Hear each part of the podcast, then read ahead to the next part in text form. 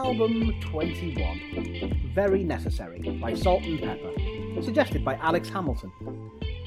I was today years old when I found out that both Salt-N-Pepa are still alive.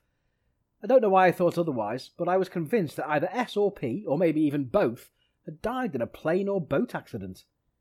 I do remember the news being rather sombre at the time, even if it was only in my head.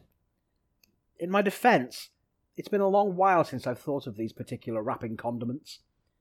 The undisputed first ladies of rap, their fresh style and take no prisoner lyrics worked wonders in energising what some might say was a fading genre.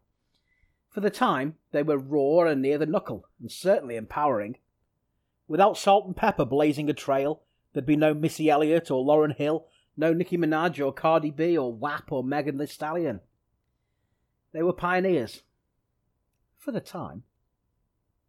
Very Necessary, their fourth studio album and one of the best selling rap albums by a female artist of all time, suffers a fair deal from the for the time curse.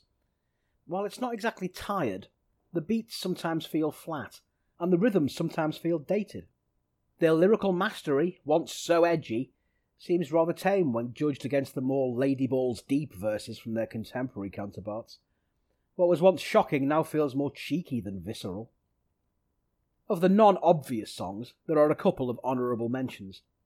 Somebody's Getting on My Nerves feels like a classic track that never quite made it to classic status, and None of Your Business is a no nonsense slap to the chops the standout tracks, naturally, are the two that had sharp chart success What a Man with En Vogue and Shoop.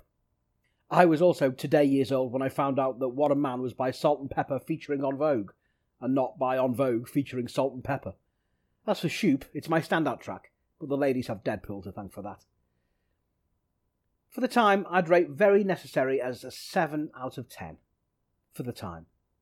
Today, I'd be inclined to go as high as 6 out of 10 but I really must drop to 5 out of 10 for the addition of the final track, the worthy and peculiar I've Got AIDS PSA. I can respect that Salt-N-Pepa wanted to highlight this pernicious issue back in the early 90s, and they are courageous and compassionate to hand over a slot on their album for a spoken duologue by a youth theatre group. It still comes over as the worst sort of teenage educational theatre, like Zammo and Roland singing Just Say No without the musical overlay. I'm Craig Stevenson. This is the 1000 Albums Project.